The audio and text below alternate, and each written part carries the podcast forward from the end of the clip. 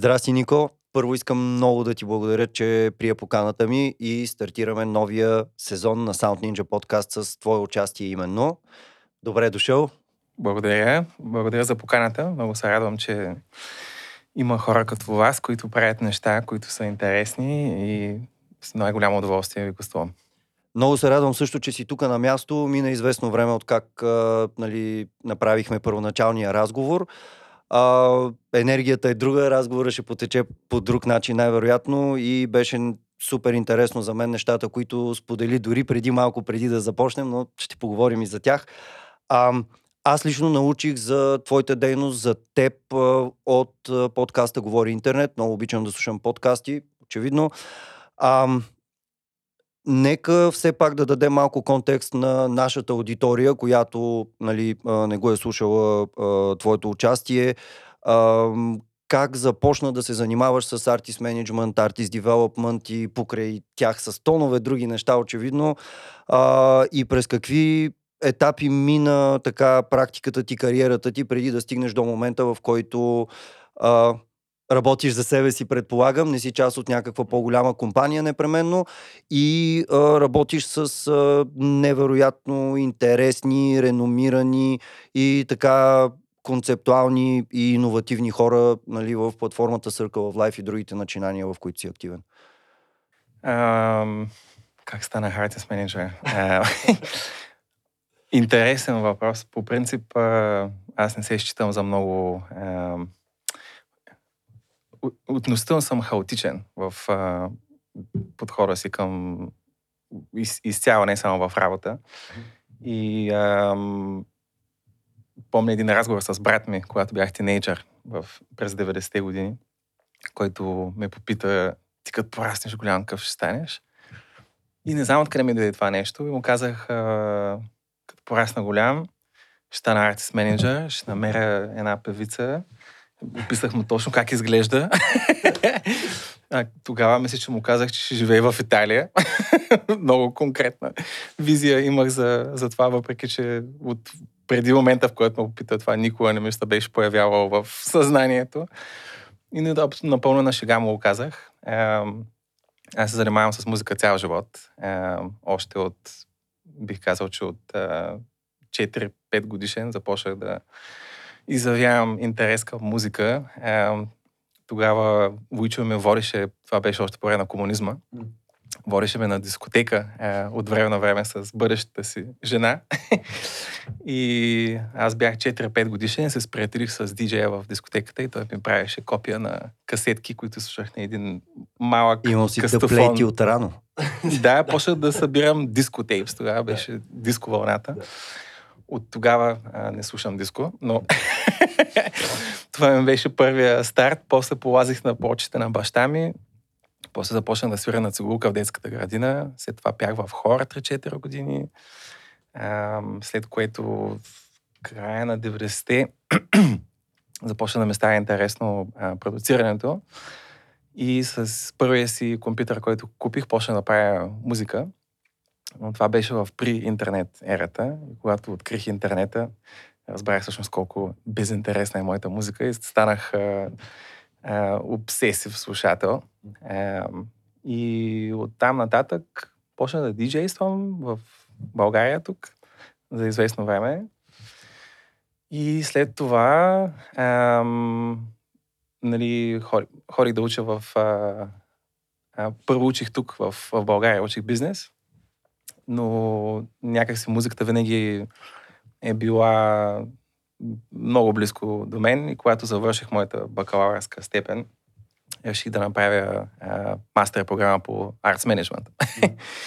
и както казах, а, а, имайки пред колко спонтанно решавам нещата, които правя, а, е цяло чудо, че всъщност това, което казах на брат ми преди 30 години и това, което учих, всъщност стана моята професия. Общо взето повечето ми приятели, особено в чужбина, 98% от тях работят неща, които не са ги учили в училище. И, и така, след, след като заминах за Англия 2005 година, 2007 година, реших да стана артист. И пак се върнах към продакшн, защото в този момент се наслушах на музика. Стори ми се, че има една ниша, която а, ми беше любопитна и нямаше... Имах, имах чувство, че имаше няк... нещо, имаше нужда да бъде дадено там. Две години работих като а, артист. А, как се казва, извадих много късмет в самото начало. Първия ми трак, реално, който направих. А, и тогава за времето си изключително актуален диджей Джеймс Холден. Започна да свири във всичките си сетове и в един момент почнаха да се свързват промоутери от, от цяла Европа и от различни места. И почна да свиря. и след няколко години ам, получих прозрение, че всъщност не се виждам като артист. А, и дори в процеса си на работа като артист, може би прекарвах повече от времето си в, а, не в Creative Development, а в а, това да организирам хора, да снимаме видеа, а, да правя маркетинг, да разцъквам социални медии, които тогава точно почнаха да се появяват 2007 година. И разбрах, че всъщност аз съм си повече менеджер, отколкото артист. Защото, нали, да пюр артистите са в студиото нон-стоп. И а, тогава се появи една възможност.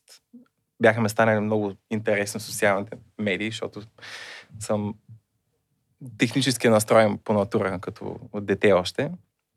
И направих една от първите агенции за uh, social media management и digital marketing в Лондон, тогава, когато още нямаше такива чак толкова установени, почнаха, бяха почнали да се появяват в социалните мрежи, но нямаше много хора, които знаеха също какво да правят с тях.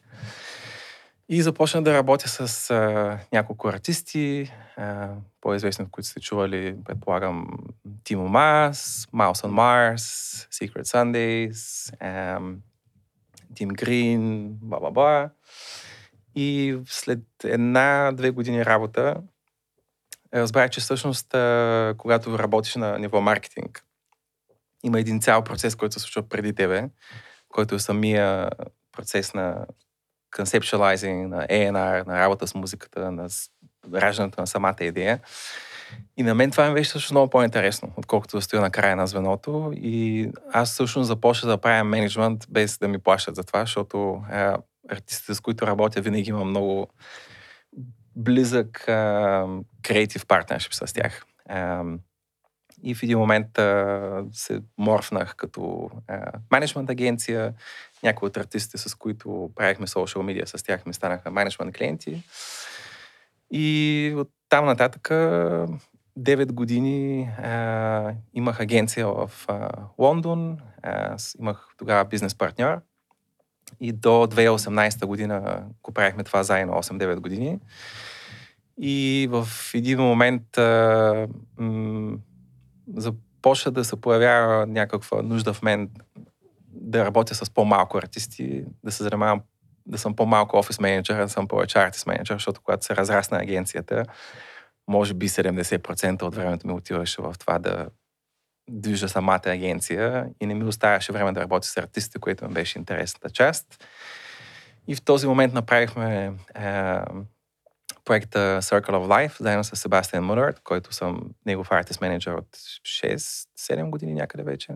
А, той беше клиент на нашата предна компания преди това.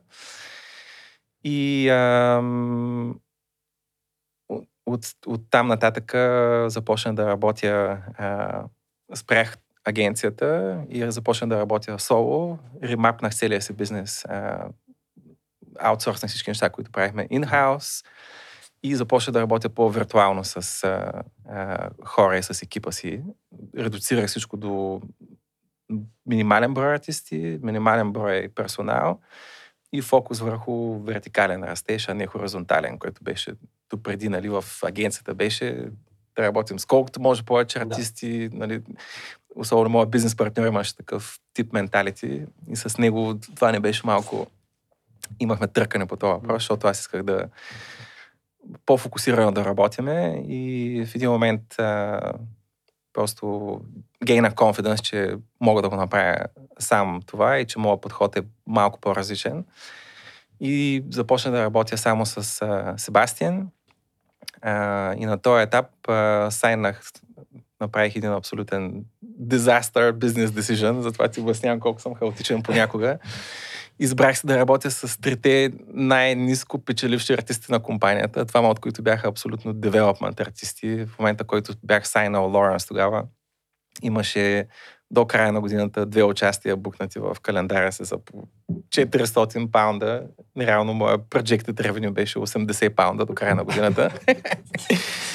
И другия артист а, беше... А това да се самопредизвикаш или просто това бяха хора, които наистина имаше лично отношение към тях? А... Ами по-скоро това, стигнах също до един друг... Продукт. Да, стигнах до един друг момент в, в личното си развитие като менеджер е това, че осъзнах не, не го осъзнах, всъщност имах някакво като хънч, като нали, предусещане, че всъщност голяма част от артистите, с които работих, не стоях на 100% за тях креативли. Mm-hmm. но когато създадеш една агенция, която нали, имаш офиси, заплати, тя става като един организъм, който има собствените си нужди. И е много трудно да кажеш, окей, сега искам да работя с този артист, защото супер много кефа музиката му, но, нали, как ти казах по-рано, неговия инкъм стрим е около 80 паунда, при условие, че имаме над 12-13 хиляди паунда outgoing всеки месец на агенцията. Някакси тези две неща не работиха много добре. И си казах, окей, може ли да се псува на този подкаст? Разбира се fuck it. Добре, отпушваме атмосферата. Да. Казах си, окей, okay, fuck it, един път се живее. Някак си започнах да усещам, че м- избрах този лайн в кариера, за да не правя работа, която не ми харесва. Mm. В един момент, когато не стоиш на 100% за креативли, за артистите, дори да си на 90% за тях, пак нали, някакси ми се струваше, че не съм тръгнал по собствената си съдба. А и предполагам, а че... съм влезнал в една ситуация, която просто се е случила и... И се носиш по течението, както се казва. Да. Да, да, да, да. И се казах тогава, fuck it, сега ще затворя офиса, няма да имам тия разходи, ще съкратя персонала до абсолютния минимум и ще реорганизирам така нещата, че дори и нищо да не получа като заплата в следващите една-две години, е окей. Okay нали, имах някакви сейвингс и така нататък. И а, реших да пробвам да видя какво ще стане, ако работя само с музика, на която съм абсолютно on fire. И знам, че това е просто едно от най-стойностите неща, които genuinely дълбоко в себе си вярвам, че е нещо, което е стойностно и интересно, креативли и има потенциал да расте. И тогава започна да работя с, а, също с Уейн Сноу, който е future soul singer-songwriter от Нигерия, който беше на много подобен етап а, от кариерата с като Лоренс. Беше издал първия си албум тогава, 2017 година и 2018 а, той работеше с бившия менеджер на Тони Алън, а, но не беше приоритет и фокус в агенцията и реално почти нищо не се случи с него и също беше в доста dire ситуация financially, но си казах uh, I love this shit. Смисъл, мисля, че този артист е стойностен и трябва да бъде чут от повече хора. И така започна а, този процес и след а, станаха вече 3 години работа. Мога да ти кажа, че абсолютно със сигурност това беше правилният Правилното избор. А, не беше лесно. Първата една година получих по-малко заплащане, отколкото когато бях стажант в музикалният бизнес. Защото също така, освен, че работих с двама артисти, които не получаваха сериозни доходи, Circle of Life беше чисто нов проект и трябваше да налееме страшно много инвестиции в него. И реално и аз, и Себастиан през тази една година почти, почти нищо не спечелихме от работата си. Работихме по-хардкор, отколкото когато и да било. Типично за всяко едно ново начинание, година-две, изключително много инвестиции, не спане, 48 часа работа на ден. да, да. И да, както ти казах, абсолютно конфидентно мога да кажа, че това беше най-правилното решение, което съм взимал в цялата си кариера до момента. И само за този кратък период от 2-3 години всички неща, които са случили до момента, само за това което е, нали, в крайна сметка един кратък период от време, на, on the grand scheme of things, а, резултатите са доста significant. В момента сме на крайния етап на negotiation с uh, major label за следващият албум на. Uh, току-що изкарахме новия албум на Уейн, който получи невероятни отзиви. Миналата седмица беше албум of the Day на BBC Six Music. Има супер много отзиви от списания като а, като най-големите френска преса, Ламонт, Лобс. и страхотно се развива неговия проект в момента. Започваме също и много активен туринг от другата година. И неговата кариера влиза в един много интересен момент. В, само от миналата седмица имам два cold calls от два major labels, които mm. питат какво става с следващия албум. И от друга страна Себастиан Circle of Life, това беше също проект, който а, нали, отне една година супер хардкор работа. А, много не спане, много инвестиции, но кликна бързо. Още от а, реално най-първият ни гик, който направихме, а, Resident Advisor решиха, че тази идея е интересна креативно и направиха един документален филм за първият ни гик и сложиха всичките камери около сцената и казаха, окей, okay, no pressure. да, Resident Advisor да дойде. Да. А, а за тези, да обясня също малко за какво е Circle of Life. Не, само леко да да. майка по-близичко. Circle of Life е а, така една леко радикална концепция за електронната сцена, която по принцип е горе-долу не чак толкова импровизирана. Общо взето повечето електронни артисти имат един определен репертуар, който свирят. Не всички естествено, но говорим за над 90% от електронните артисти. Имат доста фиксирани сетове, които всеки уикенд свирят и нали, в един момент влизаш в един коловоз и, да. и така нататък. И ние решихме малко да шейкнем ап това пространство и с така вдъхновение от джаз музиката и джаз сцената, решихме да направим един проект, който е базиран на pure for freeform импровизация. Значи, работиме с ростър от около малко над 20 артисти, някои от тях, които могат да спомена, примерно Матю Джонсън, Франк Уидеман, Ам Фидлер, Ротхед видях, че е Ротхед и така нататък. Да. Който иска може да види нашия сайт за пълният лист. И всеки концерт, който правиме, е винаги all night long. Нямаме warm-up uh, DJ, текваме over едно веню от начало до край. Uh, и всеки път правиме различен пъзел от артисти, така че никога да не е един и същи. Единствената константа е Себастиан, който е музикалното лепило в да. uh, цялата ситуация.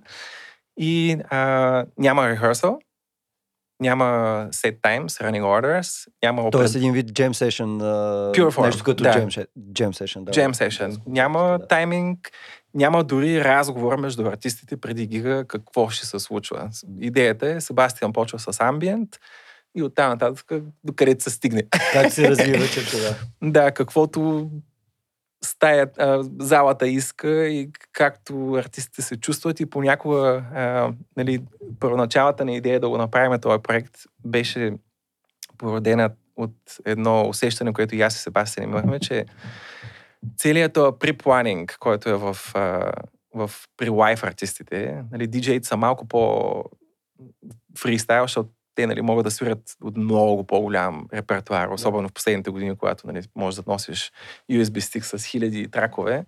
Но един лайф артист има един доста фиксиран репертуар, доста фиксиран звук и понякога влизаш в една зала и тази зала иска нещо малко по-различно, но ти нямаш чак толкова много пространство да маневрираш.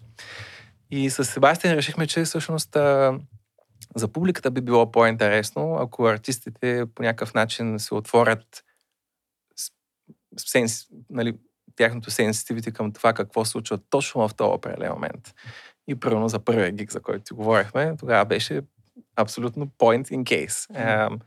беше в, на Free Rotation Festival в Уелс. Това ми е любимия фестивал. Ходил съм на доста фестивали, но това е наистина бих казал, че hands down ми е любимия фестивал. И лайнапа от артисти имахме трима шведски артисти. Йохана Кнутсон, Дорес Бърг, Себастиан и а, Стиви Ю и Мати Джонсън. Това беше а, петицата. А, и на същия ден се играеше а, World Cup и Швеция играеше срещу Англия. И сериозен в... премис. Сериозен премис. И в деня, нали, в деня на Гига, който се играе мача няколко часа преди началото на, на Гига, и тримата шведски артисти се молиха Швеция да изгуби, за да може английската публика да е във възможно най-топ настроение. При което Англия спечели англичаните знаеш колко са пашенат за футбол, беше някакъв абсолютен фурор, всички изригнаха и имаше такава енергия в тая зала, която беше просто... Не може да го капчърнеш това нещо. И този гик още до този момент в историята на всичките участия, които сме имали вече, спирали сме по всички континенти, в най-различни контексти, фестивали, малки зали, средни зали, различни конфигурации. Този гик е, бих казал, че все още мисля, че най-спешъл гига, който сме правили. Общо взето, след края на шоуто, артистите им трепериха ръцете. Те слезнаха от сцената и бяха такива, what the fuck happened? Първо, че никога това не беше случвало преди това. Без никакъв рехърсъл. Без... Никога в публиката не вярваше, че това не е рехърсвано, защото звучеше толкова консистент, звучеше толкова балансирано. Артистите, които свираха, дори не се познаваха. Mm. Те дойдоха на деня и казаха, здравей, аз съм Йохана, аз съм Стивио, аз съм Матио. Освен Себастиан, който се познаваше индивидуално с всички, без Стивио всъщност, той не се познаваше и с, и с Стивио. Никой между себе си не познаваше никой друг. И изведнъж ти трябва да се качиш на сцената и окей, okay, now let's jam for 8 hours. не за един, не за два, а за 8. И просто толкова консистент се получи този перформанс. Толкова дълбоко емоционално артистите влезнаха под кожата на хората, които бяха в тая зала, защото нали, когато имаш музика, която се изпълнява на живо, една от философиите на Себастиан, която мен много лично ми харесва, е, че креативният процес не е, не е базиран на разделение. Когато един артист се качи на сцената, за creative output е точно толкова важно кой е, колко, колко той е скилд като артист, колкото и каква реакция публиката дава. Първо, ако ти си артист и свириш в празна стая, имаш една енергия. Ако си свириш на стадион с 400 хиляди души, това е съвсем друга енергия. И реално, кой е артиста? Артиста ли е артиста или публиката, или всички заедно? И нали, в този момент се получи, според мен лично, а, това специално усещане се получи от това, че цялата публика знаеше, че те преживяват нещо, което никога не се е случило преди това. И няма да се повтори след това. Никога няма да се повтори по този начин. Освен това е първото шоу ever. На повечето хора това е любимият им фестивал, така че просто няма по-добър момент, в който да, да го да. преживееш. И беше последният ден на фестивал, в който всички вече са малко по стандарт. Да, да, да, да, да. И Англия спечели първенството. И просто това настроение се върна обратно към артистите и те с един фидбак луп го изразиха обратно на публиката и вече се получава този фидбак луп, който върви между публика и артист. И в един момент това се ескалира толкова много, че на края на шоуто имаш хора, които плачеха в... Чак, аз настръхвам тук само като ми разка... Това за мен е някакъв... Имаш хора, които плачеха на, нещо, на сцената, смисъл, в последните моменти. идеална ситуация на комуникация между артист и публика и точно едно от нещата, заради които аз ти разказах, че известно години от живота си съм а, свирил класическа музика доста и едното от нещата, които а, мене ме извадиха от там и ме накараха, примерно, да пробвам да диджействам или да се опитвам да свиря или да джеме с някакви е, хора. Е, беше точно този момент, да, че, както нали казват, в класическата музика свирите каквото ви кажат, каквото е написано mm. на нотите и нали, идват едни хора, които трябва да мълчат, най-много леко да се изкашлят. Mm-hmm. Нали, и в един момент на първия ми диджей гиг в кавички, където с едно контролер, просто пусках парчета едно след друго и изобщо не мога даже да го класифицирам като реален диджейнг, нали, изкуството на, на диджейнга. Не бях такъв, а, значи можело и така хората да крещят пред тебе и тая емоция да се изразява и ти да я вземеш и да я върнеш. И... Точно.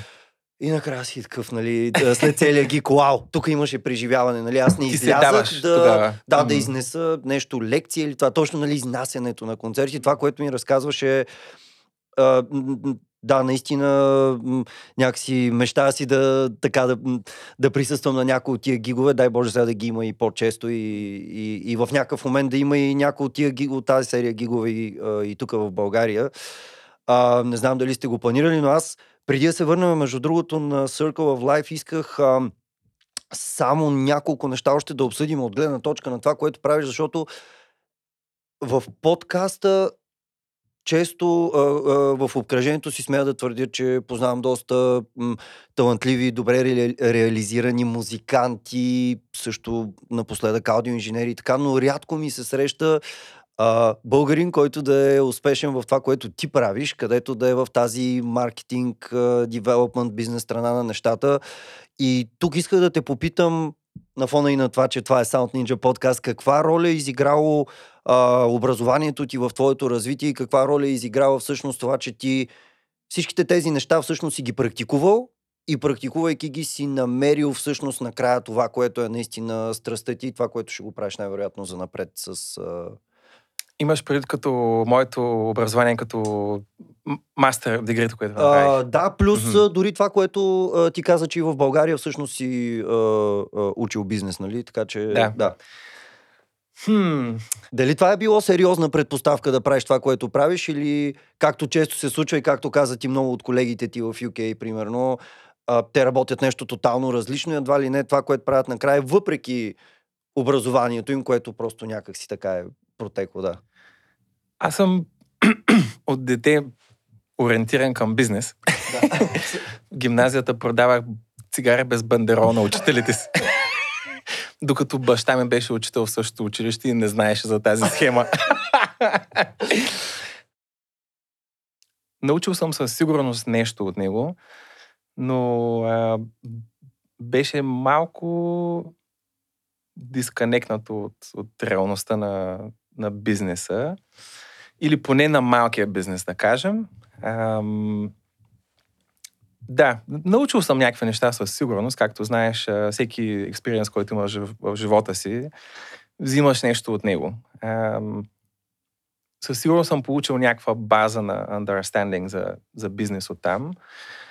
В Англия, като отидах, ам,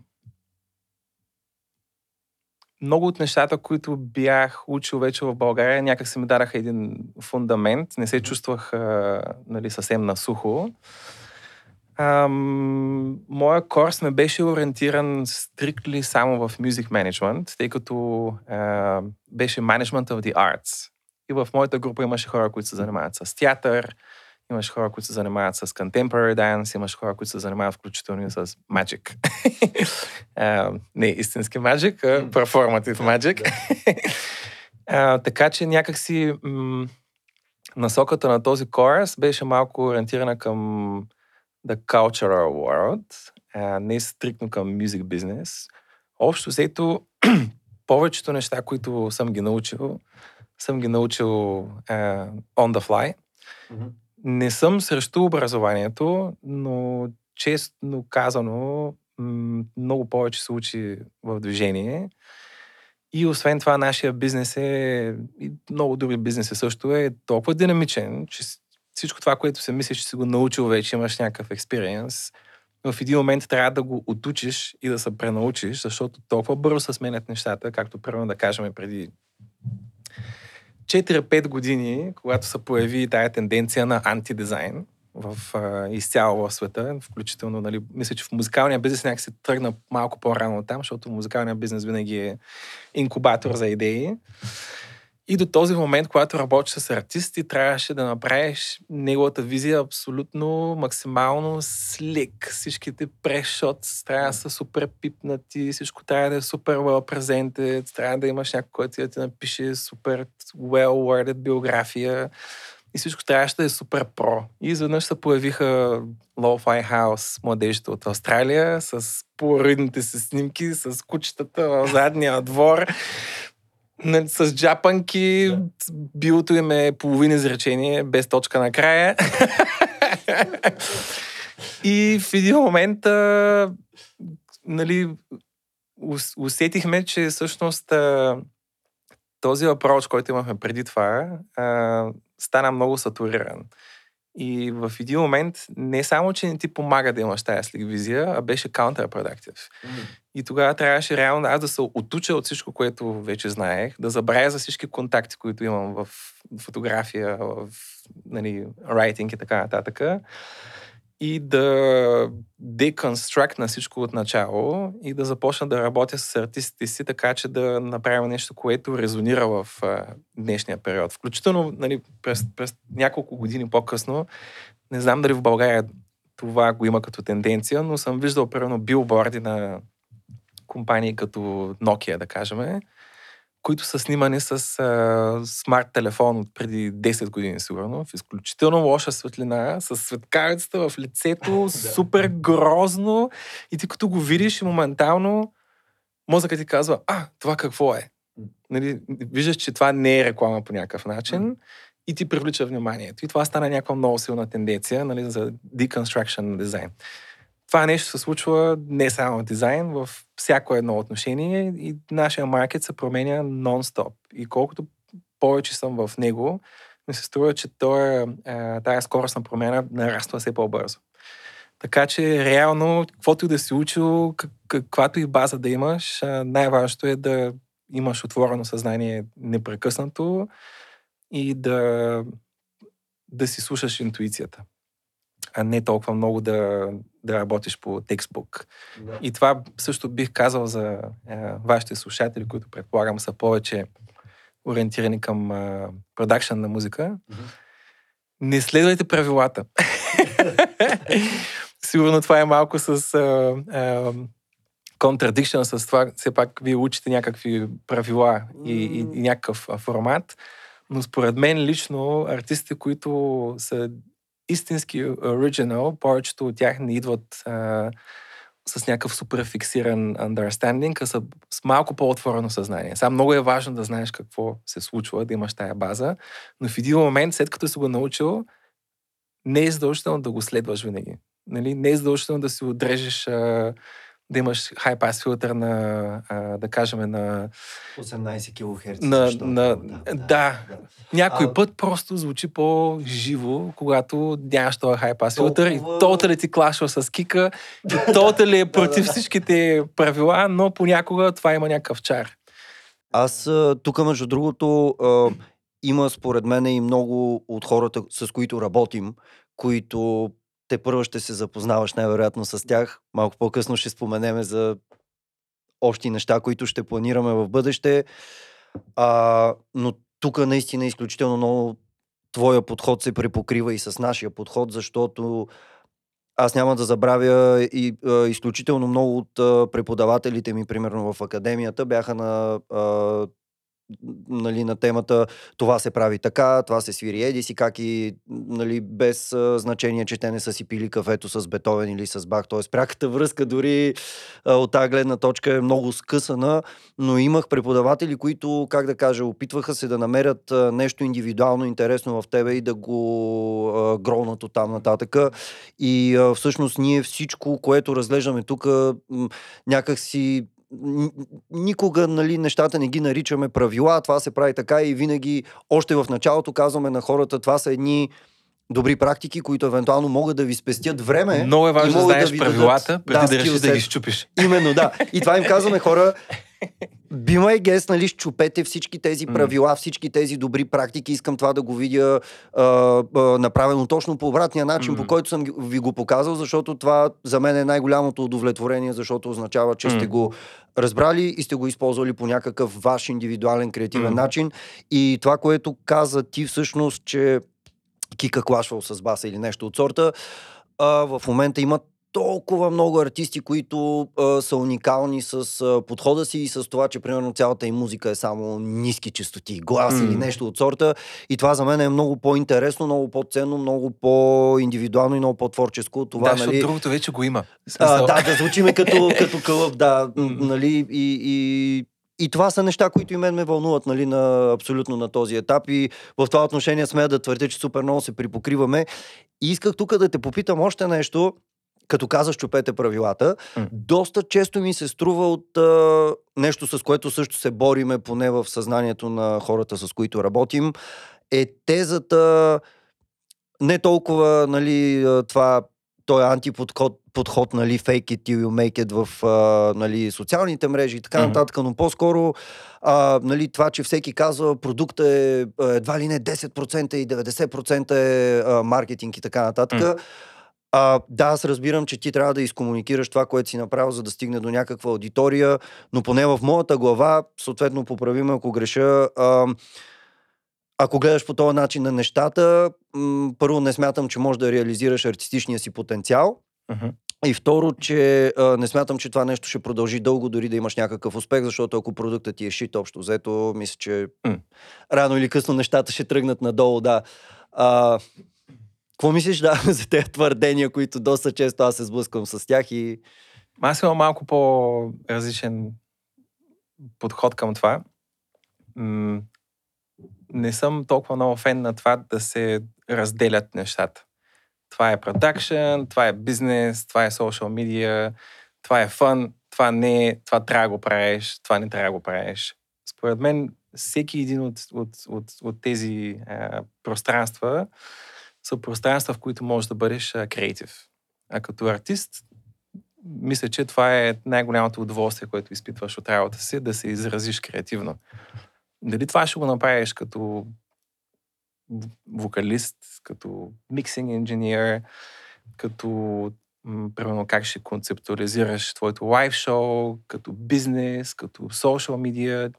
Реално, ако гледаш на всичко, което правиш като фън, може да имаш фън с бизнеса, защото това също е нещо, което ти дава енергия. В смисъл, когато на, нали, измислиш нещо, създадеш някаква концепция в главата си, пуснеш я, пробваш я, проработи, това ти дава много позитивна енергия. Когато после ти я вкараш в студиото, оттам вече нали, създаваш някаква ситуация, която супер естествено може да капчърнеш в твоята социална медия, а не, примерно, о, днес трябва да направя пост, какво трябва да измисля. По-скоро, нали, ако, ако гледаш на всичко, което правиш като фън и, и примерно да вземем примерно social media.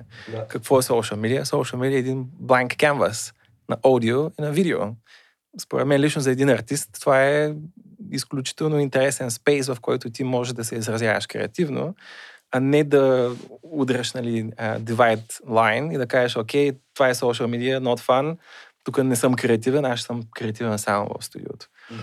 И когато започнеш да гледаш на всяко едно от тия полета като creative exercise, включително и на акаунтинга се може да гледаш като creative exercise, да си измислиш нов начин по който да се правиш това, и това също ти даде някакво удоволствие. А, това го измислих, е, баси, колко яко сега, това да. ми е по-лесно или, или какво си. По някакъв начин всичко, всичко това е всичко това е креативити. Нали? Всичко в този живот е креативити. Нали? Включително и ако погледнеш и на природата, какво е еволюцията? Еволюцията е креативити. Тя е някакъв, някакво развитие на нещо от, от базовата си борен форма, която мутира и се изражда. Целият този процес е на това да опиташ някакви неща, да видиш какво не работи, да видиш какво работи и да продължиш нататък. И когато гледаш на бизнеса си като нещо фан, това ти помага да имаш повече възможности като продуцент. Когато гледаш на social media като нещо фан, ти капчърваш този фан за себе си и го екстендваш към други хора. И когато някой види твоя social media feed, моментално има разлика между това някой, който е седнал и е направил един календар и е отбелязал, окей, в четвъртък на 13 в 6.30, защото това ми е пика на, нали, на viewership. Да. Трябва да дропна някакъв пост. Fuck this shit. В смисъл, поства е само тогава, когато мислиш, че имаш нещо meaningful, което да изразиш. Нещо, което според теб е на първо място също и valuable за твоя аудиенс, но на второ място също да не забравяш, че а, не само фенове гледат твоите социал медиа, а промоутери, менеджери, лейбъли също гледат твоите социал медиа, така че да имаш някакъв баланс, но винаги което, това, което правиш, гледай да имаш някакво удоволствие от това. А, нали, също така, а, много артисти, с които комуникирам, много от тях са доста multidimensional. Нали, някои от тях, примерно, са супер куцила визия. Нали? Техният мозък не работи така. Но много голяма част от артистите всъщност имат креатив approach към, към, към всичко в този живот. И ако си дадат този контекст, да не го гледат като нещо скучно и тъпо, което трябва, просто трябва да го правиш, някак се става много по-интересно. И това го аз го забелязах и в себе си, нали, в моята работа. А, и, и честно казано, в днешна времена гледам да правя колкото може по-малко неща, защото трябва да ги правя, а, да търся там, където м- ми е на мен интересно. Защото ако на мен ми е интересно, може би на някой друг ще му е интересно. Ако на мен ми е скучно, със сигурност на всички ще ми е скучно. е, така че това е моят подход. По това принцип. е много, много ценен отговор, който ми даваш и, и, и това, което каза в началото, също ми направи страхотно впечатление, че не бива тия неща да се гледат а, по-отделно, а като един общ процес, който както така и музикалното творчество трябва също. да е фън, да. нали? Ти и трябва да се грижиш да точно толкова за твоя аудиенс, колкото и за стейджа. Mm. Трябва да създадеш атмосфера точно толкова за хората в, в нали, on the dance floor, с светлини, с пушек, с миризма даже. Mm. По какъвто и начин можеш, за да може те да се предразположат максимално и те да се изразят чрез танц, чрез емоция, mm. чрез някакво усещане, което артистите да го поемат от там нататък. Така че колкото повече гледаш на нещата като едно, толкова по-интересно става. И също, също така това беше една от причините, в които реших да затворя агенцията, която има, защото в един момент стана твърде професионал и всичко стана твърде defined. Имаме social media manager, имаме release manager, имаме uh, accounting, имаме еди какво и по някакъв начин, когато всичко стане толкова компе, комп, тази дума никога не мога да я произнасям. Компан, компар, комп, compartmentalized. Сегментирано един вид по някакъв начин, да. И някак се спираш да виждаш тези финните нишки между нещата. Примерно, ще дам един пример. Когато работихме в, в, в агенцията преди, имахме, а, бяхме организирали работата в първите няколко години в а, системата на Division of Labor. Моя бизнес партнер се занимаваше с лайф, контрактинг и финанс. Аз се занимавах с креатив, маркетинг, A&R и така нататък. И примерно, моят бизнес партньор ще получи а, оферта за един същи ден, ще получи две оферти. Едната е да свириш на голям фестивал, 5000 души, 1000 евро хонорар, другата е да свириш супер малко, 250 души за 1000 евро. А, той ще ги погледне, окото му няма да мигне, ще каже, отиваме на фестивала.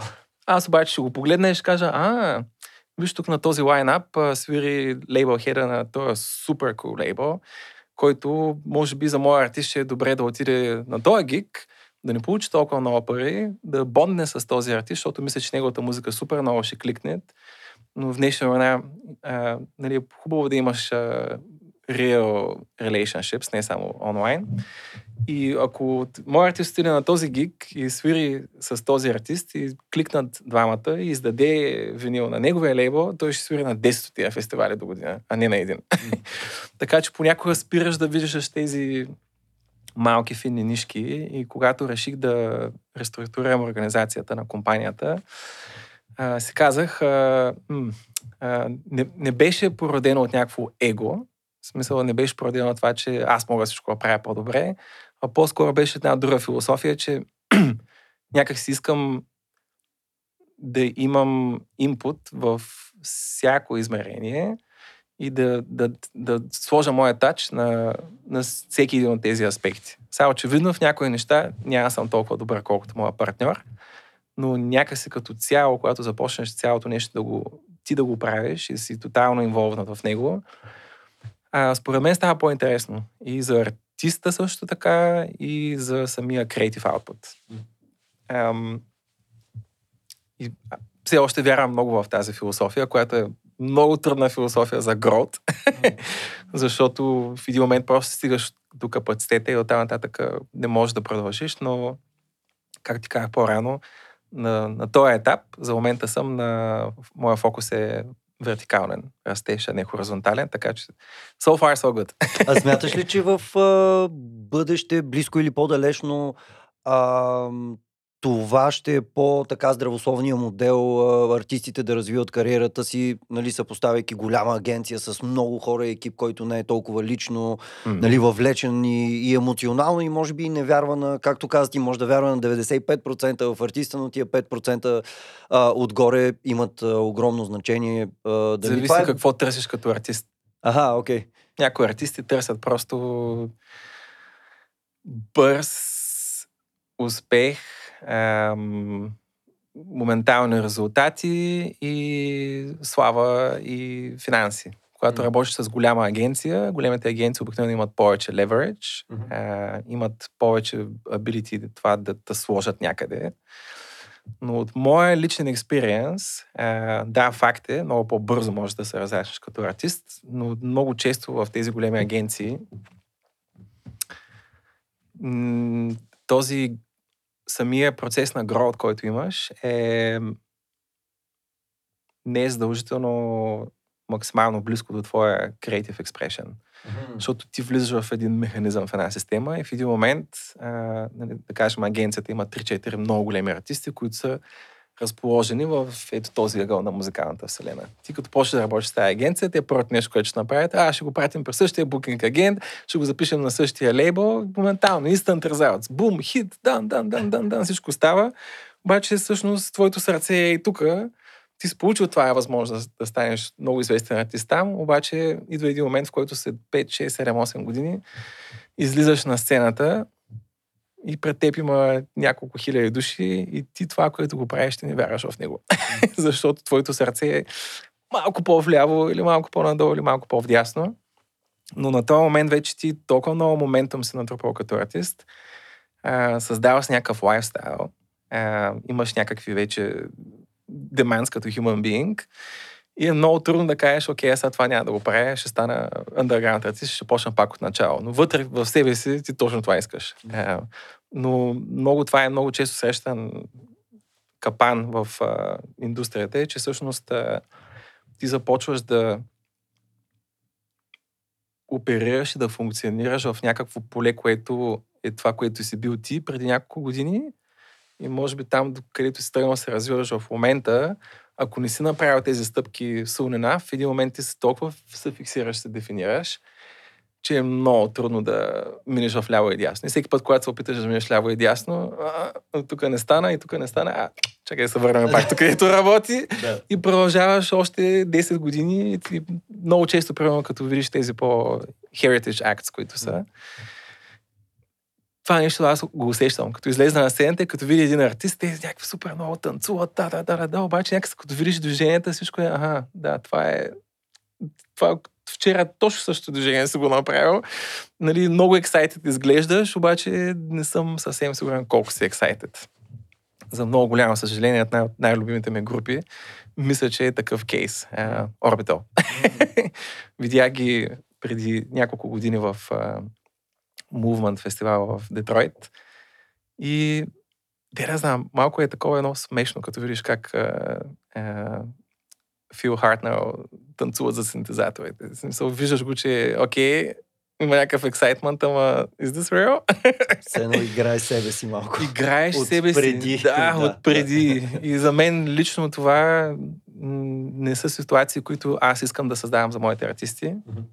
Аз винаги давам свобода на артистите си да бъдат това, което те усещат в този момент. Без значение колко е нали, евентуално понякога се появява някакво търсене, което може би не може да го направиш този лип от днеска за утре, но сядаме и решаваме. Той ми казва, окей, всъщност това, което съм правил до сега, около, обаче всъщност ме ми е любопитно едно друго нещо. И в този момент сядаме и правим един план, окей, как да стигнем от тук до тук, без да скачаме, да тръгнем нататък. Какви, примерно, бриджинг проекти трябва да направим за да минем нататък, хем нали, да видим това дали върви, хем нали, на теб дали се отдава, дали тази идея реално е реализуема, дали маркета е готов на този етап, нали, защото все пак ам, всяка една идея, креативна идея, има някаква позиция в скалата на времето, в която има максималната си сила. Малко преди това не работи. Малко след това вече е outdated. Да. А, и, и по някакъв начин някой път се раждат идеи, които а, на момента на мен ми се струват супер powerful и на артиста му се струват супер powerful и ги из, из, изкарваме ги и нищо не става. и след 3-4 години този саунд става някакъв супер хайп и някакви лейбъли идват и такива, имате ли музика? Ми да, имаме тук 3-4 парчета, които са писани преди 4-5 години. И такива, слушай, wow, so fresh! cool! Има и много интересен случай също. Това е друго, другото интересно нещо, как работи в психологията на индустрията е, че а, когато раб- започна да работя с Себастиан, а, искахме да издадеме EP на един лейбъл. И пращахме им демота, това е по-така, това не така, това така, нищо не стана. И в един момент а, а, кликнаха с един трак, издадахме го, трака стана супер хит. А, имаше unusual а, development curve като, като трак. Обикновено излиза един трак, има някакъв хайп и после всичко замира. Този трак три, три лета пик на три пъти, като всекия пик беше все по-висок от предния. Всяка есен е взимала оп, тръгваше надолу и после изведнъж пролета лятото, все по-известни диджеи почнаха да го свират и постепенно се случва, което никога не се случва по принцип това. И в един момент, нали, като избухна на втората година този трак, и лейбъл такива, да, искаме да правим още релиз с вас, имате ли нова музика? И тогава, нали, с това, което те правиха, честно казвам, нямах много нов материал. Им казах, чакай, ще им пратя едни стари неща, да видим. Дали, пратих им те така, wow, this is so cool, this is so fresh, unbelievable. И аз съм такъв чеш са по брадата са. Това преди две години го чувам абсолютно същото. Са е cool, преди не беше cool, whatever, it's fine with me. да, да, да. Особено в електронната музика. В смисъл, не толкова трендове, но звучене, може би на различни места някой звук прогресира повече на други. В смисъл, изключително динамично и на базата на това, което ти каза по-рано. М. изобщо с това, че трябва постоянно да си на штрек и всичко в момента се, разбива, се развива толкова бързо, някакси мога да, да си представя такава ситуация Мгм. всъщност, че може да се случи нали, в, по този начин, по който я разказваш. Аз исках да те, преди да преминем прем, а, към, към а, проектите като Circle of Life, а, Inbloom, може би да споменеш няколко неща и за Earth а, Percent, а, ще ми е много интересно. А, защото ти така много скромно говориш от личния си опит, как си стигнал до тук, но а, участвал си в общи проекти с хора като нали, Пол Маккартни, Брайан Ино, а, Том Йорк, по това, което гледах, което си правил и чул в а, подкаста. Нали.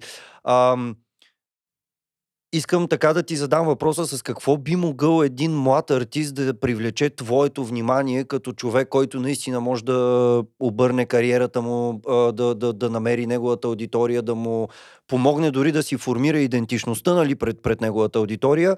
И има ли на този етап артисти всъщност в България, които ам, следиш или са ти интересни, или някакви определени сцени или жанрове, просто ако мога да ги комбинирам така тия два въпроса, защото а, основно в а, платформата, в а, която развивате с Себастиан, са артисти, които са извън а, нали, България. М. Аз живея много дълго време извън България. Между другото, От за всички 2001 грамър година. нацията, да, да кажем днес, че имаме много чуждици в подкаста, но ти си човек, който живее от много, много време и основната част от кариерата ти е преминала в Великобритания, нали? Да, аз преди това живеех в Штатите. От 2001 година не живея в България. Да. Ам... Забравих въпроса сега какво беше. С какво може да ти привлече Да, вниманието а, един млад артист, който да, това, може би да все още че- няма лице, няма а, фейс и всъщност дали следиш какво се случва а, на нашата сцена и дали ти представлява интерес изобщо, нали, от как а, а, Аз съм, си наоколо тук последните месеци, година. Аз съм music nerd. А, не гледам на музиката като някаква политическа геосхема. А, интересна ми е музика от всякъде. Не, не, не си ограничавам ушите в а, определени граници. А, не съм чул... Не, не ми е влезнало почти нищо в радара от а, България. А, откакто живея тук, а, всъщност продължавам да правя това, което правих навън. А, в момента живея в а, село Чавдар, което е недалеч от, от София, където е в момента моят мобилен офис, така че в моето село не съм още видял артисти, които са интересни. А, да, а, не, но ми е, както казах, аз съм обсесив меломан. А, още, още нали, това, което започна при мен на 4-5 годишна възраст, не е спряло. Дори бих казал, че в... Не знам какво се случи в началото на 2020, преди пандемията. А, по някакъв начин почувствах по-силна връзка с музика, отколкото е, от доста време преди това. Имал съм няколко периода, които много чисто в съзнанието си ги идентифицирам. Единия беше, когато открих електронната музика като тинейджър в началото на 90-те. Втория беше, когато отидах в, в Англия, в Кембридж и тогава имах пак, открих нови звуци, нови сцени, нали, видях самата английска сцена. Това също беше някакъв много силен музикален момент за мен. И в началото на 2020 пак имах някакъв такъв експлозия на свързаност с музика. А, в момента съм по-обсест, отколкото в музика, от когато и да било. и в, имаше едни етапи преди 4-5 години, в които започнах да се губя връзката с музиката. И започнах се представям, че съм устарял вече, нали, все пак аз съм на 40 години, обикновено то нали, тип пашен към музика обикновено свършва в гимназията или нали, в студентските години и после се почва живот, работа, деца и така нататък. При повечето хора пренасочва съзнанието към други приоритети. А, и в един момент си казах, окей, може би дойде ми и на мен времето и в началото на 2020 просто не, не мога да спра да слушам музика. Нон-стоп ровя, намирам нови неща и съм абсолютно amazed от това, което се случва в момента. Мисля, че в момента сме в някакъв изключително потентен момент креативли от една страна, от друга страна мисля, че нали, като не, говорим за електронна музика в момента, но не само за електронна, а по-скоро е как електронната музика влиза в други жанри. Вече има страшно много артисти, които е, са били активни дълго време и вече имат страшно опит, имат страшно accomplished sound, има страшно много млади артисти, които правят много свежи неща. И тази гъба от креативити расте експоненциално и качеството на музика става все по-високо всеки ден. И реално като музикален фен аз съм толкова spoiled for choice в момента, че е unbelievable. Всеки петък, като си видя релиз рейдер плейлиста, съм такъв, вау. Всяка седмица, no fail, има поне няколко трака, които blow my mind. Mm. Uh, и um, заплеснахме се сега, не отговаряме на въпроса. Не, това, което иска да кажа е, че не, не, не ми е попаднал никой а, български артист, който а, нали, бих казал, че вау, искам да работя с него. А, но това не означава, че а, това няма да се случи. Любопитно ми е, ако някой от слушателите а, слуша в момента, може да ми изпратите имейл, ще го напишем в а, инфото на подкаста по- по-късно. Пратете ми музика, много ми е любопитно. А, в... Аз също ти казах, че ще те захраня с малко от а, близкия кръг хора покрай да, Sound другото нещо, което исках неща. да направя е една да. а, покана към всички, които слушат в момента. А, аз имам резиденси в а, Refuge Worldwide а, радио в Берлин и всеки квартал правя по а, един час а, програма и искам да направя програма, която да е стрикли само българска музика а, и музиката, която ми е интересна в момента е Future Jazz, Future Soul, uh, Future Funk. Uh, всичко в рейнджа от нали, по-прогресивната холандска школа, като Джеймс Зу и Нилс Брус, примерно, all the way до Джорджа Смит, примерно.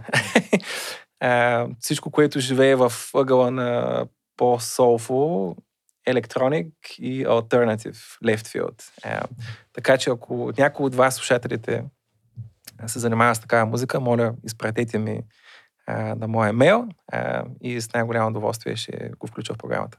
Така че най-вероятно след този подкаст може някой друг български музикант така да ти влезе в, в радара, да, и да. Да, аз, да между другото, когато, си, да. когато се пребрах преди година, а, срещнах с някои от моите приятели, които са ми от, от, от едно време, от моят електроник old school, и ги запитах ги точно същия въпрос и, и те не знаеха, защото не нали, всеки си е в собствения си а, балон, но сега, когато си говорихме с теб преди от началото на подкаста, ми казваш, че всъщност...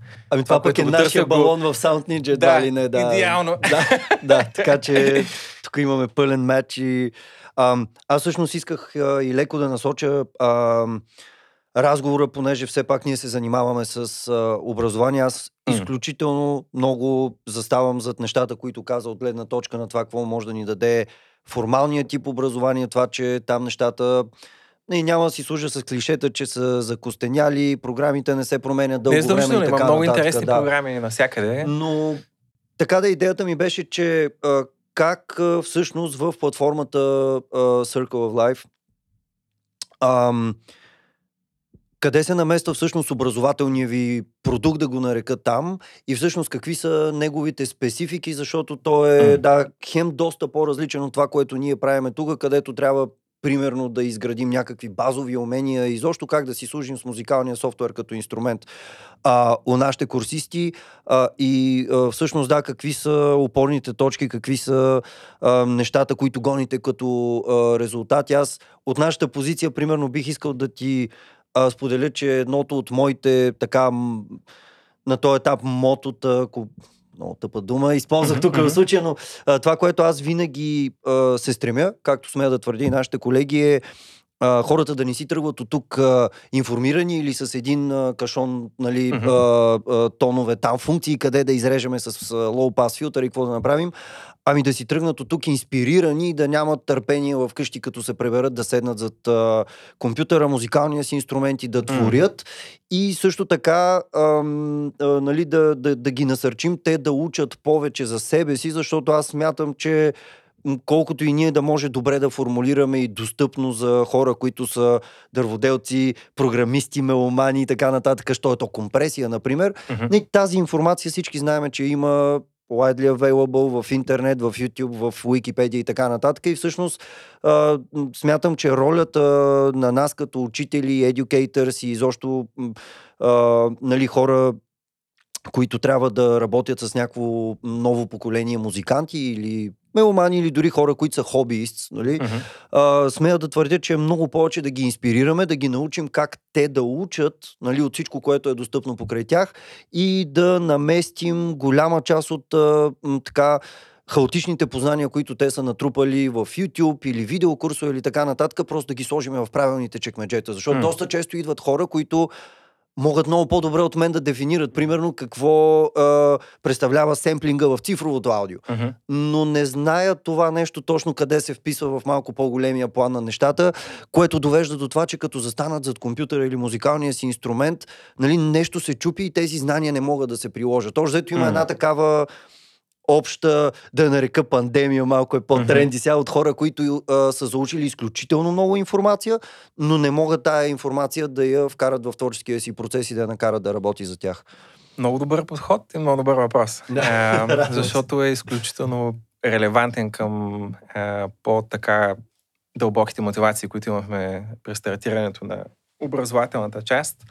Тя всъщност беше а, в нашия планинг от самото начало. Когато 2018 година, в началото на годината започнахме да концептуализираме проекта, нашата идея беше да е, направиме тези live jams, които са е, нали, традиционния формат и към тях е, да закачим по един мастер-клас. Така че отиваме в едно място, свираме в събота вечер, свършваме в 5 сутринта, пакетираме всичко и в 12 събуждаме пак, билдваме още един път целият сетап и канеме хора, които а, имат интерес а, в това да разберат повече. А, това беше нали, програма, която беше отворена. И по време на туринг, който правихме, Правили сме мастер-клас епизоди в AD в Амстердам, в Монреал на Мютик фестивал, на Superboot в Берлин а, и така нататък. И това бяха просто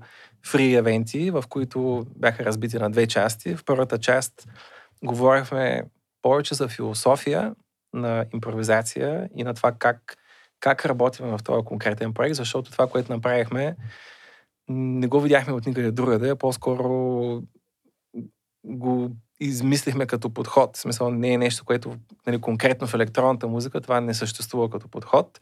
И много артисти ги е страх от импровизация, страх ги от непланирана колаборация. И след като направихме а, нали, още от, от първия гиг, си казахме, вау, това е супер valuable. Още от първия път успяхме да направим това, което си го бяхме измислили да, да проработи всъщност, защото понякога измисляш някакви идеи и после ги слагаш в реалността и те се оказват малко по-неосъществуеми. Но тази някак си кликна right away. В смисъл, тя нали, все пак не сме измислили топлата вода, в джаз музиката се работи точно така, но в джаз музиката имаш един музикант, който свира на пиано, който има определен частотен спектър, имаш един басист, който има друг частотен спектър и някак всичко е малко по-подредено. В електронната музика всеки е всичко. Да. И, и, и всеки е свикнал да е соло артист, обикновено. И това да дадеш пространство на другите артисти. И да слушаш активно другите, които са около теб. Това е нали, между другото, ние нямаме състав, никакви да. правила М. в, в, в, в, в Circle of Life, изключение на едно, и то е first listen, then express. That's it. Да. Нямаме никакви други правила. Всеки може да се качи на сцената, когато се поиска, може да добави само един хай-хат, може да избухне и да вземе цялото пространство. М. Няма никаква правила, с изключение на първо слушай, после се изразявай. и когато всички артисти едновременно имат този подход, някакси няма артисти, а има само музика. М. И ам, какъв беше въпросът? Какъв е Да, образователният проект. И когато... Да, и какво е специфично за него, защото очевидно с лайв проекта имате нещо супер специфично и което всъщност е сработило много, а доколкото разбирам и образователният ви проект се развива доста добре. Да, и в самото начало решихме, че това е толкова интересно, че не искаме да го държим за нас си. Искахме Да. просто колкото може повече хора да го правят това. И на, когато имахме възможност, защото не става на всеки гик, не всеки промоутър може да, да направи също и мастер-клас. При всяка възможност правихме мастер-клас епизоди, които бяха около, нали, както казах, бяха разбити на две части. Първата беше а, разговор между артистите, по-скоро на перспектива на философия, импровизация, колаборация, след което след кратка пауза правихме technical breakdown на това как всички машини са свързани, защото всеки има тотално различен сетап. Някой идва с винтиж машини от 70-те, друг идва само с един лаптоп и мишка, Да. трети идва с неговия си кокпит. да. И правихме брейкдаун основно на а, сетапа на Себастиан, в който обясняваше защо е избрал точно тези компоненти, как са подредени, как са свързани и цялата си философия на workflow. И някак си тази втората част на мастер-класа, което нали, цялото по принцип формата ни беше час и половина разговор, 15 минути почивка и час и половина брейкдаун. Но това, което забелязахме в а, тая втората част е, че а, Себастиан принцип е много инклюзив човек. И неговия формат беше нали, по-отворен. Ако някой има въпрос, му казва, ела тук сега ще покажа. Да, да, да. Пипни това сега. Нали? и в един момент около неговия сетъп а, се нагъмжават супер много хора и почват да летят въпроси и в един момент, а, Четири минали часа. са 4 часа от това, дето трябваше да е час и половина. И някак се видяхме, че им е много любопитно на хората. Много ми е любопитно това, което той споделяше като познание. И нашия гранд план, когато направихме Circle Light 2018, беше да правим тези jams, да правим тези free masterclasses around the world и няколко пъти в годината да правим physical евент в а, Южна Швеция, където Себастиан живее и също а, заедно с жена си, а, със собственица на един малък бутиков хотел, в който да направим а, Creative Retreat програма, Мгм. Която да е фокусирана не върху толкова върху technical understanding и production knowledge, а по-скоро върху елемента на креативити, импровизация, как той черпи вдъхновение от природа, от медитация, mindfulness. А, и реално да направим програма за стрикли фокусирана върху креативити. Да. И когато започна а, пандемията, една седмица стояхме на CNN и BBC, четяхме новини в шок, какво се случва в света и аз на края на седмицата, мен обикновено имам тралежа в гащите, края на седмицата казаха, бе, я да направим едно онлайн училище. Нещо, което нямах никакъв опит в него. Всичко почнахме абсолютно от нула. И в uh, след два месеца някъде лончнахме първия онлайн менторшип програма с Себастиан, uh, която в настоящия се формат са 11 епизода, които се случват един път в седмицата. И а, по принцип трябва да са час и половина, но обикновено са по 4 часа всеки. Човек, това звучи малко като моите уроци тук. Доста често да. На Себастиан, както и на мен, не сме се сменили накладките от много дълго време и нямаме спирачки. А особено когато и човека срещу тебе е, да. събудиш нещо в него, започва да се случва някаква креативност такава, която просто не искаш да я спреш. Е, напълно ви разбирам, да, защо. Да, при него също идва толкова genuine place да, да. да сподели това, което, защото той е изключително радикално различен артист от който и да съм виждал някога. Mm. А, той не използва компютър в студиото си, почти. Работи всичко, целият му аутпут като артист е лайф импровизация, която се записва на един стерео канал и yeah. това е, няма едитинг, всичко е джаминг. Yeah. Той работи в един много интересен процес, в който разбива а, а, процеса на а, две стъпки. В първата стъпка влиза в студиото, взима една драмашина, прави два-три различни грува, които усеща в този момент, избира няколко различни синтезатора, прави няколко мелодии, които усеща в този момент, няколко саунд дизайн парчета и създава една м- позиция от няколко различни опции, които са звучат вече окей, okay, има някаква база, но няма трак. Има, има само няколко опции, след което затваря студиото, отива в... Той живее в Южна Швеция, в едно малко село, като мен.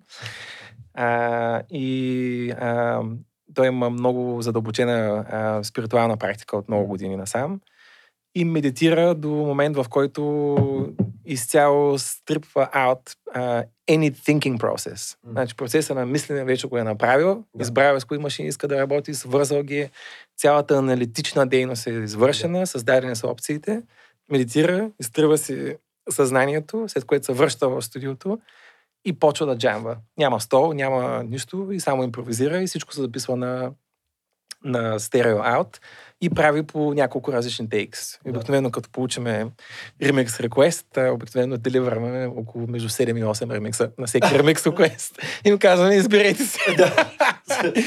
и много често е невъзможно да се избереш, защото един е ambient, другия е Deep Techno, третия е Broken Beat и те трите са amazing.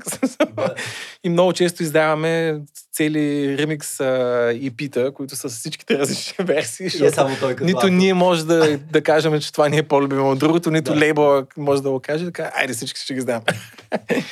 um, да, идеята на, на този проект беше тази, когато стана пандемията, много бързо. В смисъл, нали ти казах, още в края на първата седмица, в която се затвори всичко, аз вече почна да работя mm-hmm. по, по това проект, защото то ми беше реално нещо, което а, има го в тази склиска да го направя, но не ми оставаше време, защото от туринг, от пътуване, особено последната 2019 година имахме толкова интензивен шеджул на пътуване, някакви умпомрачителни дистанции да. хвърляхме. Имахме някакви моменти през лятото, особено на 2019, в които за 10 дни покривахме нещо от сорта на 38 000 Air Miles. А, минавахме от Копенхаген през Португалия, Токио, Монреал, Нью Йорк и обратно за Копенхаген за 10 дни. Деливървахме 5 лайв джама и 3 workshop и нямаш много време да се правят а, сайтове, да се концептуализират програми, да. да разбереш actually как работи този целият свят. И двамата с Себастиан се хвърлихме в Deep End. Mm. но още от първия а, менторшип видяхме много голям а, респонс. Моментално се sold out първият, първия сайкъл, който отворихме.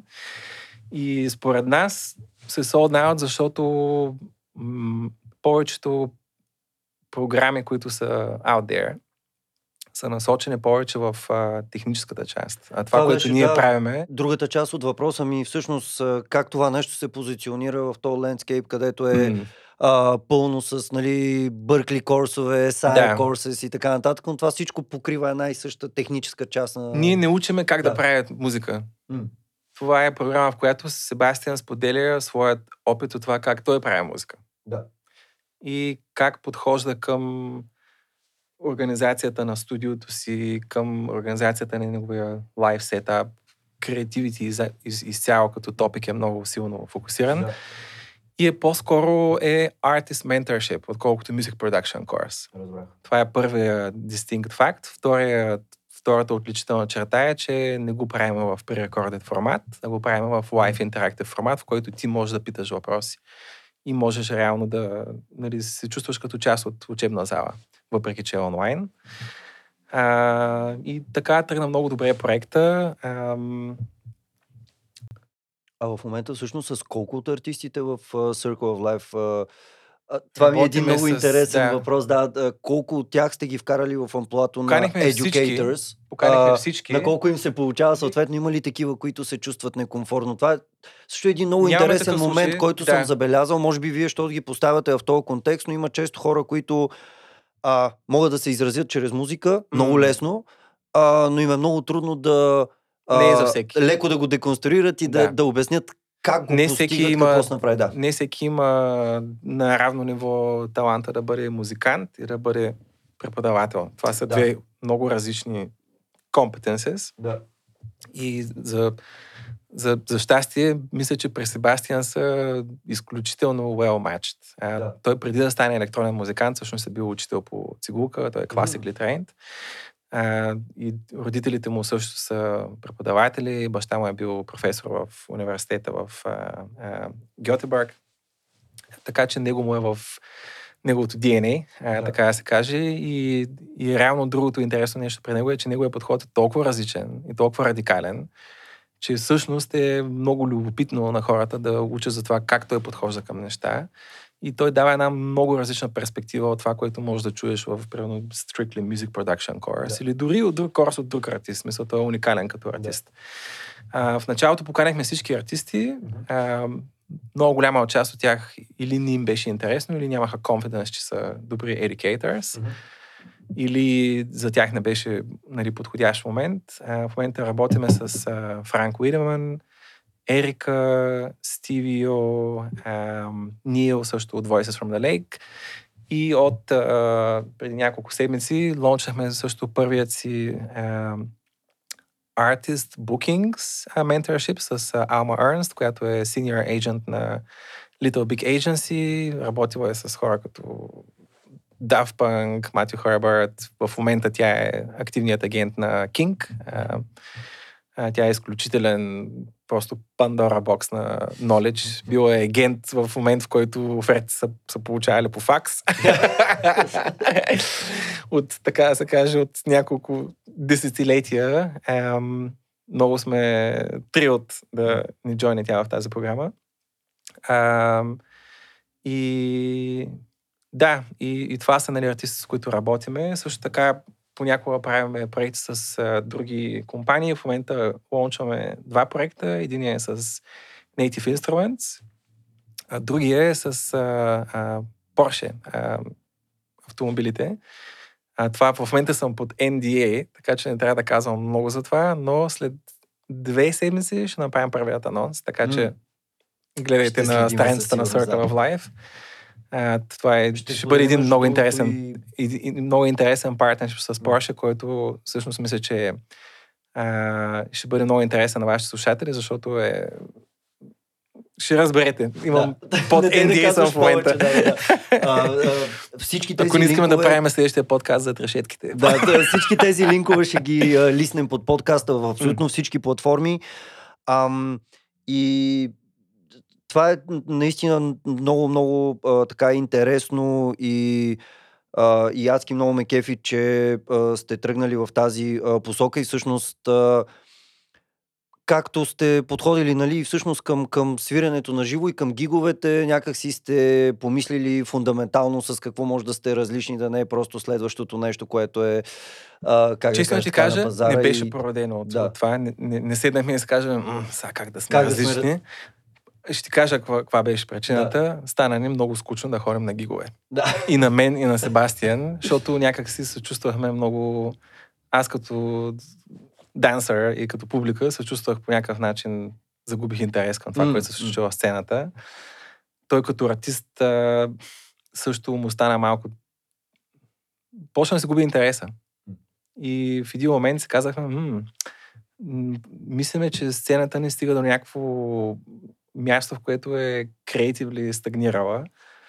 И на нас не ни е интересно, така че мислиме, че според нас и на други хора не ми е интересно. Да пробваме да видим нещо малко по-различно да направим, което според нас би било по-интересно това, което се случва, а не как ние да сме различни. По-скоро беше как да направим това, което ние искахме да не се случва на нас. Да.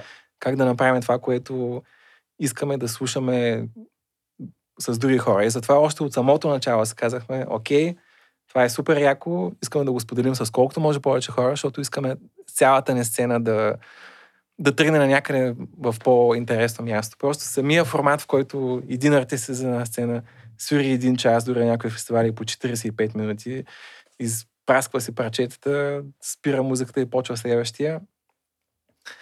Окей, има си някаква стойност и някакво валио. А, нали, аз все пак продължавам да, да ходя и да слушам артисти, които свират соло. Но това, което се получава в а, тези импровизирани сесии, а, е много интересно, защото реално ти като артист, когато се качиш на сцената без план, е, това е еквивалента на това да излезеш на улицата гол. Да, да. И ти отваряш посебилитето да фейлнеш също толкова, колкото да успееш. И по този начин, ти като се качиш на сцената, не си вече, окей, okay, going through emotions, натискаш този бутон, пускаш този трактора, да. Ти се качваш с някакво много по-събудено съзнание. И когато се качиш на сцената в този стейт, започва един адреналин да минава през тебе и по някакъв начин ставаш по-сензитивен за това какво се случва в музиката. И може би как хората И може да изразиш неща, които нещо. Ти не очакваш от себе си. Камо ли публиката да очаква от тебе? Да, да, да. А, и, и много често, примерно, нали, в началото, като направихме проекта, си казахме, окей, това е huge риск, а, нали, да няма план, със сигурност ще влезем в някакви тотални какафонии, ще има някакви моменти, но ние сме окей с това, стига да не са твърде брутални, но да видим как ще тръгне. Първият гиг беше, нали, така, идвах- идваха при нас хора, които са accomplished musicians, бяха такива, there is no chance you didn't rehearse. Да. Просто звучеше като студийна продукция през цялото време. Да. И ние са такива, дюд, тези хора дори не се познават. Да. а, някак си не знам как се получава това нещо, но се получава. М. И ам... загубих си мисълта. Ам... Да, тръгнахме от това, а, нали, с, а, че не сте се опитвали непременно това да, да, Да. да. сте, да сте уникални като някаква самоцел, ами това е било нещо. Искали сте да създадете нещо, което и вас а, ви.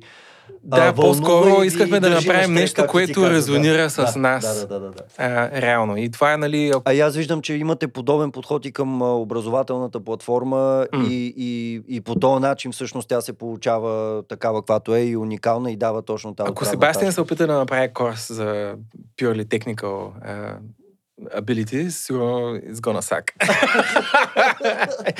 това не е неговия компетенс, не е това, което не е неговия гифт.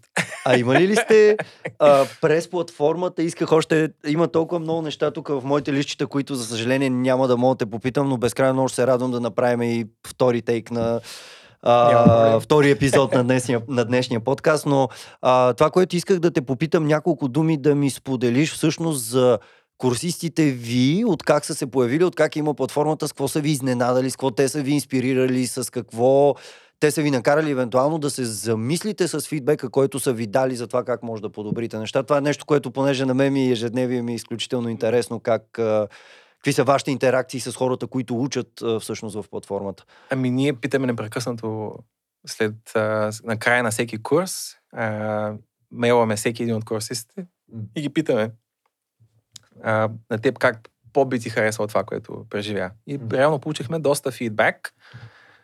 Повечето беше техникал.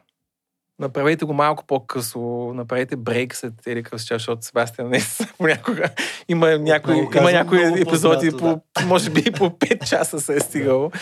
И на някои хора, които живеят на шеджо, това е малко чаленджинг. Uh, повече фидбак беше техникал.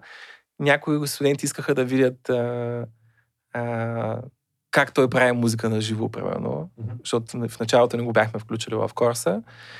А, но като цяло, някакси това, което ни дойде като първоначална идея, а, случайно мисля, че го оцелихме много добре и като цяло фидбака, който получаваме на края на всеки, когато попитаме всички студенти, човече получаваме едни есета от две-три страници. Хората пишат с толкова много пашен за това, което са получили от този курс. Чувстват се толкова inspired. Uh, ние сме, честно казано, не очаквахме чак такъв фидбак да, да получаваме. Наистина това, което той концептуализира като програма, а, резонира с хората много силно. А, а можеш ли да а, споделиш вече за тези, които ни слушат и евентуално ни гледат, а, всъщност отново а, мястото, където трябва да отидат онлайн, начините по които могат да се запишат, в какви програми накратко могат да, да е народно. Едно друго нещо, което искам да кажа е, че ние имаме ongoing scholarship програма, която е насочена към студенти, които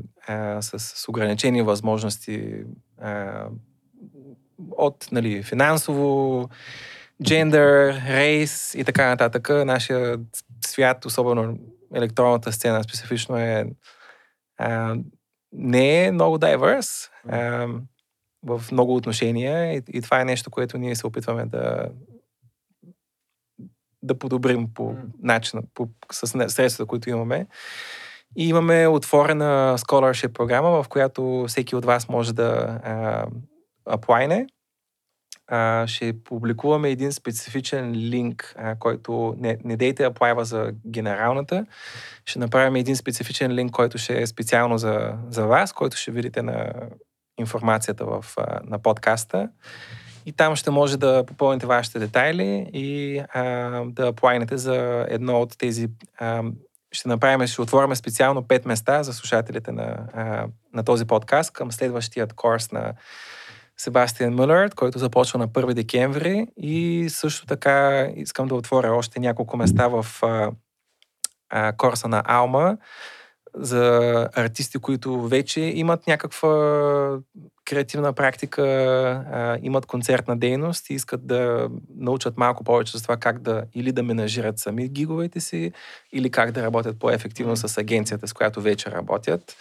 Така че ако сте артист, който има концертна дейност, а, нали, може да работите самосиндикално за момента или с агенция, ще отворим няколко места и за този курс, специално за а, тези слушатели, така че вижте линка, който ще публикуваме в а, инфото на този подкаст и а, може там да планите специално за това. Ще ми бъде много приятно да Ние сме супер малко български студенти да влезем в групата. Супер благодарни сме, че изобщо ще предоставите този шанс. Надявам се, че в близко и по-далечно бъдеще ще си партнираме още по-активно в съответно различни полета, където бихме могли да го правим.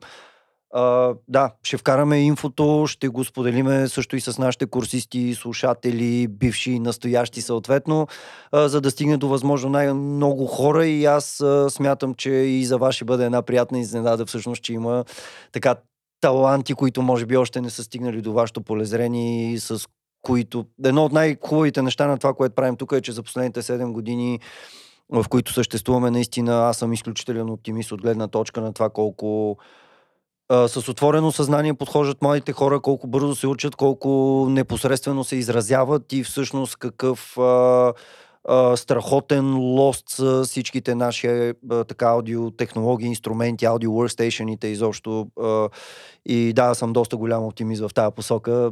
В момента няколко от любимите ми артисти сигурно нямате 20 години.